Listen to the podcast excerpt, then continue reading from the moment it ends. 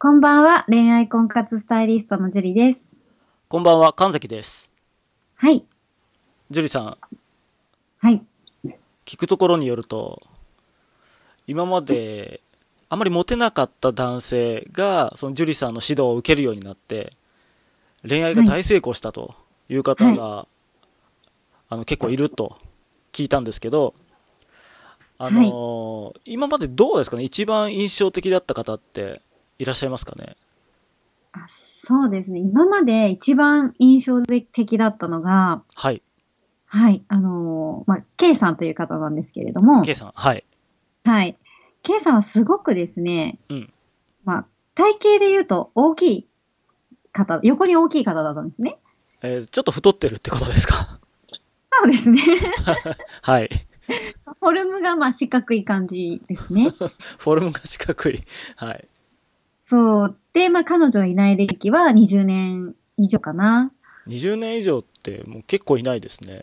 そうですね。その方当時45歳だったんですけれども、はいはいはいはい。サラリーマンをしている方で、はい。でまあ、10年以上はもうしょ女性と食事も2人でしたこともないっていう状況だったんですね。うんうんうんうんうんそう。で、まあ、会話もすごく苦手だったし、うん。はい。まあ、自分にも自信がない。でも仕事でも結構、なんていうんですか、左遷みたいにされてしまって、ああ、はいはいはいはそう、うまくいってないっていう状況で、い。うん。でも何何をこう質問しても、もう返ってくる言葉が常にもうネガティブなことばっかりだったんですね。あーあと、なんか暗いことばっかり喋るような感じ。そうなんですよ。うん。正直言って申し訳ないですけど、はい。彼女が欲しいですって言って来てくれた割には、はい。も持てる要素っていうのが一つもなかったんですね。ああ、なるほど。 えっと、いつもジュリーさんが、あの、ね、結構い話を聞いてると、はい。あんまりこう厳しいこと言わないじゃないですか。そうですね。基本的には言わない方だとは思うんですけれども、それ、それを考えても、まあ、うんモテ要素がなかったっていう。そう、初めてお会いした時は結構衝撃的だったんですよね。あーあの、樹里さん自身が白旗あげようかなって思わなかったですかいや、逆に来てくれたから何とかしようっていう気持ちはあったんですけど、さすがすごいですね。そうですね。やっぱりここに来てくれたっていうことは、はい何とかしたいっていう気持ちがあるからこそ来てくれたと思ったので、はい。難しそうだなって正直思ったんですけど、うんうんうん。でもやっぱりこうやって時間を使ってね、はい。私に会いに来てくれたって、その思いを、うん。やっぱり尊重しなきゃいけない。むしろこう、やりがいがあるというか、はい。絶対何とかしようっていう気持ちもありつつ、でもやっぱ不安は正直ありました。まあそうですよね。今ちょっと聞いた感じだとね、 あの、うんちゃんと実践してうまくいくのかなっていう心配がね、やっぱりあったんじゃないかなって思うんですよね。うん、しかでもその K さんなんですけど、えっと、どのくらい前に、えっと、指導された方なんですか彼は5年くらい前の話ですね。なるほど、なるほど。はいそ。うかそうか。じゃあその時のこと、まあ、ちょっと思い出すのが大変かもしれないけど、できるだけ、はいあの具体的に教えていただきたいんですけど、どうですかね、こうジュリさんと一番最初に会った時、どんなあの服装をしてらっしゃったとか、あの、インパクト強すぎて鮮明に覚えてるんですけど、あ覚えてるんですね。はい。 はい。初めてお会いした時の服装っていうのが、はい。まず、あの、丸首の、はい。あの、カルバンクラインの T シャツはい。はい。だけど、もうたくさん着たんでしょうね。うん。首のところがもう、ヨレヨレになってしまってる状態ってあるじゃないですか。T シャツって洗いすぎると首周りがヨレヨレになっちゃうみたいな。あわかります。僕のパジャマみたいですね。あ、そうそう、パジャマにす る、してるのかなみたいな感覚の、そう、はい T シャツに、はい。で、下は、まあ、体が大きいので多分スラックスが履きやすかったんだと思うんですけど、スラックス。うん。で、もう靴はボロボロなんですよ。ロファーなんですけど、ボロボロになるまでもう履き潰したって感じですか履き潰してても、は、はげはげみたいな。はあ、なるほど。なんか、もともと何かこう、ちょっと、色落ちのような加工がしてあるとか、そういうわけではなく、じゃなくて、履き古したボロボロ 感。なるほど。はい。はい。それになぜか横縞のはい。シャツですよね。もともと体型割と大柄な方というか、まあ、ちょっとあの肥満体型の方ってことですよね。そうなのに横縞のシャツ。あの余計こう膨張して見えますよね。そうなんです。さらに大きく見えちゃうみたいなね。ああ、なるほど。はい。そう、それを着て、で、ショルバーバショルダーバッグを背負ってたんですけど、はい。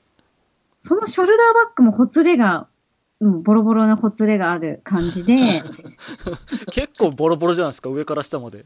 そうなんです。しかも、そのなぜかショルダーバッグがめちゃくちゃこう、バッグが足元にあるみたいな。もうなんか取るの大変なんじゃないかなって思うぐらい長かったですね。うん体型もありますしね。そう。うんなのですごいこう衝撃を受けてですね。はい。はい。ただ、はい、はい。彼的にはおそらくですけど、はい。マックスの一番自分がかっこいいであろう格好をしてきてくれたっぽいんですよね。え 本当ですか、それは。おそらく。なんとなく自信はあった感じなんですか、その時には。そう彼あは。の、カルバンクラインだし、みたいな。あの、カルバンクラインです、みたいな感じだったんで。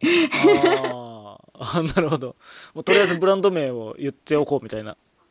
そあう。多分、一丁羅ってやつですかね。ーなるほど。うーん。だったと思うんですけど、はい。まあ、彼の最初の要望が、ああ、はいはい。なんかあったんですかなんと見た目を変えてほしいっていう。まあ、体型自体は無理だから、まあ、それは、まあ、洋服のこととかってことですかね。そうなんですよね。あ、じゃあ、あの、今、じゃあ、この格好で来たけども、実は、まあ、一丁羅とは思ってはいるけど、本当はい、いけてないんじゃないかなっていうのは思ってたんですかね。そうですね。これが自分のマックスだけど、うんうんうん。うん、これじゃいけないっていうのはどこかにやっぱりあったんだと思うんですよね。はいはいはいはい。そう。そそれで、どうしたんですかその要望を受け入れて。で、まず、はいあの、い新宿にある伊勢丹に一緒に買い物に行きました。はいはい、伊勢丹。なんでまた伊勢丹だったんですかまあ、伊勢丹にはすごくおしゃれなお洋服が置いてあるっていうのと、彼がなぜか伊勢丹に行きたいって 言ったので、あ、伊勢丹指定だったんですね。そう、伊勢丹だったらいいものがあるだろうっていう、多分彼なりの、はい、はい。あの、親しみあれだったと思うんですよね。なるほど。僕、デパートってあんま行かないので、どこがどうなのかあんまよくわからないんですけど、伊勢丹はいいものがあるんですね。まあ、そうですね、比較的ちょっとお高めではあるんですけど、そあ、そうなんですね。はい。うですね、まあ、物にももちろんよりますけど、えあるものはやっぱりこう、いいものはたくさん置いてありますねえ。そうなんですね。う。うんん。それで、K さんは、どの売り場に連れて行ったんですか、まず、まあ、カルバンクライン着てたんで、 はい、はい。で、カルバンクラインをととりあえずね、あの、あんまりこう、無理難題を言っても、うん本人がね、いいって思わなかったら、はい。まず最初にね、取っかかりとして。うんうんうんうん。なので、こう、馴染みのあるブランド、しかもカルバンクラインさんってやっぱデザインが、そう、いいものがたくさんあるので、はい、とりあえずカルバンクラインに向かったんですけれども、はい。まあただ、ただ、体型がかなり大きいので、はい、はい。そう、そのサイズ感どうかなってやっぱちょっと心配はあったんですよね。うーん、なるほど、なるほど。カルバンクライン、割と大きめなサイズもあるんですか L とか XL ぐらいまではものによってはあるんですけど、ええただでも XL でも入るかなーっていう感じではあったんですけあーまあど、結構大きいね。そうですね、結構あの、108 160で85キロとかあったんですよね。あ160で85キロって結構ですね。 結構、そうですね、膝痛めてたんですよね、だ から。その体重支えられなくてですかそうそあーう、くらいなので、逆にもう体も心配みたいな感じではあったんですけど、はいはいはい。そう。で、まずカルバンクラインに行って、はい。で結構男性がやってしまいがちなのって、はい。なんかサイズが大事なんですよ、洋服って結構。サイズ。はあい。そのぴったりしたサイズはいはい。体に合ったサイズが、うん男性って、その自分のこう、着た感覚的にね、はい。 2サイズぐらい大きいの買いがちなんですよ。あー、見ることありますね。やっぱこう街中歩いてると。妙にこう、ダブダブしてるような。もう洋服に興味ない男性って本当になぜか大きいサイズ、もう大は小を兼ねるみたいな感じで、はい。大きなサイズを買ってしまうんですけれども、はいはい。わかりますわかります。そう、サイジングは本当に大事なんですよ、洋服選びで。うん。で、まあ、お腹にね、ピタってくっついてたら、なんかこう、お腹が目立つんじゃないかとか、ああ、まあ、そういうこと考えるでしょうね、やっぱりね。だから気持ちはよくわかるんですけど、はい。逆に太って見えるんですよ。ああ、まああ、あまりにも大きい服だと。そう。でお腹に合わせると、やっぱり必然的に上も大きくなるじゃないですか、胸の部分も。うんうんうんうんうんで、結果的にダボダボなサイズを買うっていう風な形になるんですけうん。ど、はい。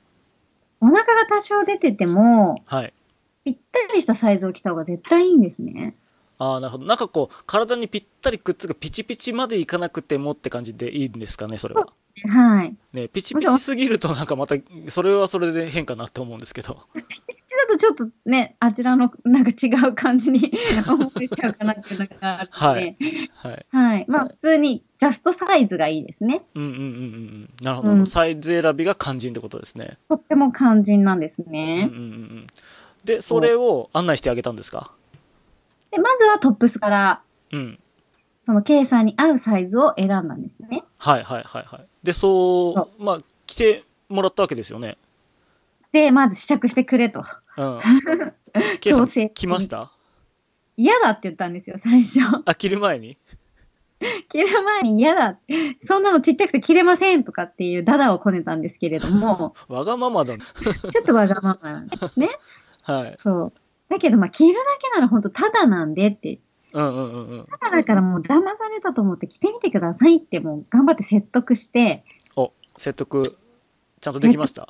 しました。もうね、はいなんとかもうき試着室に無理やり押し込んで、はい。はい。で、まあ、なんとか試着してくれたんですよね。うんうんうんうん。そう。で、まあ、彼がね、あの、ブルーがすごい好きな方だったので、はい。ブルーの T シャツを着てもらって、はいはいはい。はい。で、まあ、試着をして出てきたわけですよ。はい。そしたら、なんと、はい。その K さんの反応がですね、お、どんな感じだったんですかちょっと照れくさそうな顔をして、はい。結構いいですねって。いいんかい言ったんですね。ちょっ気に入ってんじ ゃん。と気に入ってくれたみたいで。面白い ね。そうなんかちょっと可愛い方なんですけど ね。なるほど気に入っちゃった。気に入っちゃったと。最初あんなにダダこねてたのに気に入っちゃったと思って。嫌だ嫌だと言っていたの に。おちょっとこれいいんじゃねってそうそうそうそう。思ったんですね。思ってくれたみたいそっで。 か。私も似合うなと思ってすごい嬉しかったんですけど。よかったですね。そう。でも本当にトップス変えただけでやっぱり、はい。まあ2個変わったんですよね。えっ、と、2サイズ落としたって感じですかまあ2サイズぐらい落として、うんうんうんうん。それで変化が2つあったっていうことですね。お、変化。どんな変化なんですか、うんで、まず見た目が変わりますよね。うん。で、大きいのに大きい服着てたからすごい太って見えてたのが、はいはいはい。で、服を変えた、サイズを変えただけでちょっと痩せて見えるようになったっていうところと、ああ、まあ、わかります。イメージできますね。はい。そう。で、K さんそれまで一回も笑ってくれなかったんですけど、私がこうつまんないシャレばっかり言ってるからかもしれません が、まあその可能性はね、あ るかもしれないですね。ちょっとあり、たまに滑るんでね。はい。それがなんと、は結構いいですねって言った時い。に、はい。ニコニコしてたんですようね。ん、いいですね。そう、本当に嬉しかったですね。はいはいはいはいはい。はい。まあ、これが K さんの初めの一歩というか、うんうんうん。そこからなんかまたいい変化がだんだん起こっていったってわけですかね。もう、だんだん、もうだんだんっていうか、もうどんどんっていうか、急に。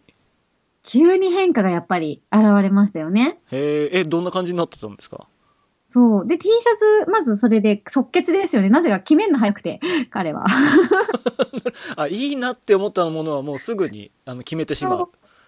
そうなんですよ。すぐきあ、ーね、じゃあこれ買いますって言って、はい。で、その T シャツをすぐ買って、はい。で、まあ、ズボンとかも探すの大変だったんですけどう、んうんうんうん。うんあのウエストに合わせたりとかするんで、はい。で、まあ、それもちゃんとズボンもいいサイズのを買って、はい。靴も買って、バッグもその日全部揃えたんですよね。あ、もうその日のうちに一式。そう。あ、すごいですね。いいですね。そう。ではもい彼の本当にいいところ、K さんのいいところは、はいはい。もうとにかく私の言うことをね、最初はだだこねましたよ。うん。だけど、 まあそこで、まあね、い本当に変わるんだって、服装一つでも変わるんだっていうのを分かってもらったからだとは思うんですが、はい。とにかく私の言うことをきちんと素直に実践してくれたんですよ。重要ですね。それってね、何やるにもね。そうなんですよ。うん。やっぱ素直さがないと絶対伸びないですし、わかりますわかります。そう、実践してくれないとやっぱ変わらないじゃないですか。そうですよね。そう、それをすべてやっぱりやってくれたっていうところがやっぱり大きかったとは思うんですけれど、はい。うん。で、そのうちですね、はい。なんかこれ自分で買ってみたんだけど、どうですかってカウンセリングの時に言ってくれるようになってきたんですよね。あ、また後日の話ですよね、それは。後日にはなるんですけど、あ、もう自分でどんどんどんどん行動して、で、買い物に行ったって。そうなんですよ。センスが良くなっちゃって。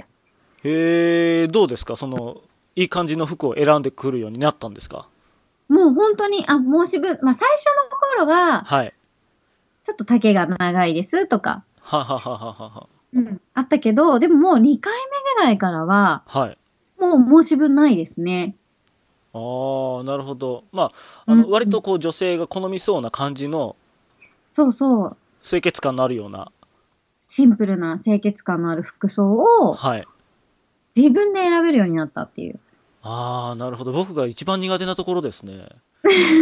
あのそうなんです。シンプルで清潔感のあるっていう、そういった服をどこでどうやって見つけるのかっていう ね。あ、伊勢丹に行ったらあるのか。伊勢丹とか丸井とかに行ったらあります よ。もう、だいぶ行ってないですね。うん。まあそう大か体そこにあるの間違い、まあもちろんね、物にもよりますけど、はい。そんなに高くなくて、ええうん、女性が好みそうなお洋服はいっぱい売ってます。あ、なるほどですね。参考にしておきます。 ぜひ。はい。で、K さんなんですけども、あの、自分から洋服を買ってきて、で、はいえっ、と、いい感じの服を見せて、で、まあ、いいものをあのちゃんと揃えるようになったと。はい。うん、で、その後ってどうなんですかねその前にちょっとステップがありまして、あ、何ですかはい。K さんはかなり大きかったんでね、横に。あはい。あ、もう、お聞きしてますので、 想像してますけど、はい。はい。痩せたいって言い出したんですよ。服を買うようになってから。痩せたい。なるほど。じゃあ、自分今の体型じゃダメだって、やっぱり思ったんですね、きっと。そうみたいですね。うんうんうんうんうん。やっぱ自分が一個良くなると、どんどん欲が出てきて、いい意味で。はい。で、さらに良くなりたいってやっぱり思ってきてくれたみたいで、はいはいはいはい。はい。ただ、基本的に、K さんわがままなんですよ。わがまま。そうなんですよ。子供みたいにわがままなので、はい。もう運動無理ですとか、でも痩せたいです。ね、夜食も食べたいですみたいな。何言ってんのかと。どう、どうしろと。そうなんですよ。ジムに登録してるのに一回も行ったことがないとか言うの で、行けよと。いや、行かないならすぐに解約してくださいっていう お金だけ取られてるんですね。もう2年ぐらいはあの払ってて行ってないって出ましたよ。幽霊部員。いやー、それもったいない。本当に2年の幽霊部員ですよ。月に1万円とか1万5千円出てた気がするんですよね。ちょっと忘れちゃいましたけど。いやー、もったいない。もうジムからしたらいいお客様ですね。そう、かなり。 ねえ。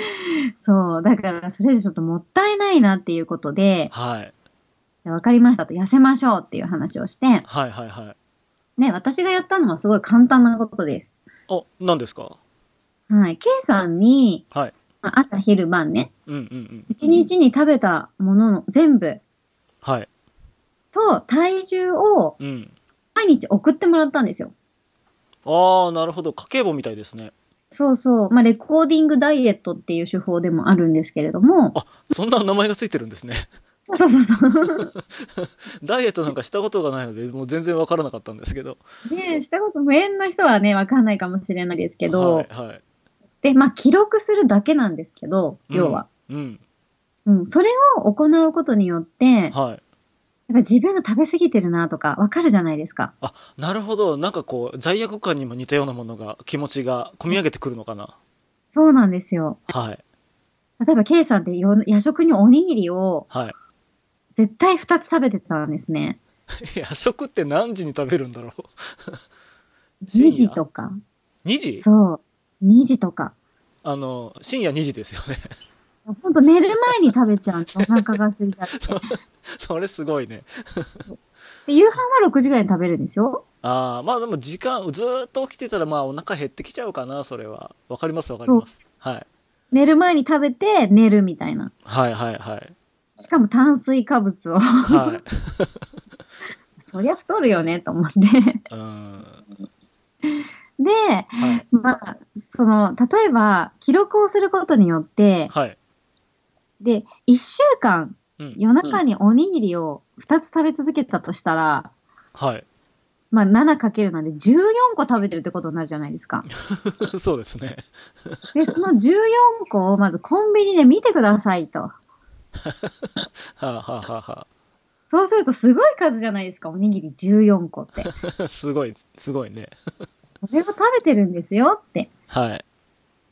まあそういうことをちょっとね、ちょいちょいこう、つつきながら。うんうんうんうんうんうん。ただやっぱりこう、ちょっと食べれなくなってきたみたいで。 ああ、さすがにこれちょっと食べ過ぎだろうと、やっぱ実感してきたんですね。そうなんですよね。それで、はい。夜食のおにぎり2つだったのが、はい。まあ、1個に減り、ああ、なるほど。減った。うそんう。で、夜食を食べないで済むようになり、お、進歩しましたね。そう。で、お昼はご飯もとにかく一口でいいから残してください。炭水化物で太ってるなっていうことが分かったので、ああー、はいはいはい。そう。って言ったら、はい。なんと、まあ、その炭水化物ですよ。はい。まあ、と減らしてっていうのと、あと、まあ、自分でもこう意識するようになったっていうのと、はいはい。あ野菜から食べてくださいとか、まあ、細かいことはちょっと指示はしたんですけれども、うんうん。特にもう運動とかそんな無理してすることなく、はい。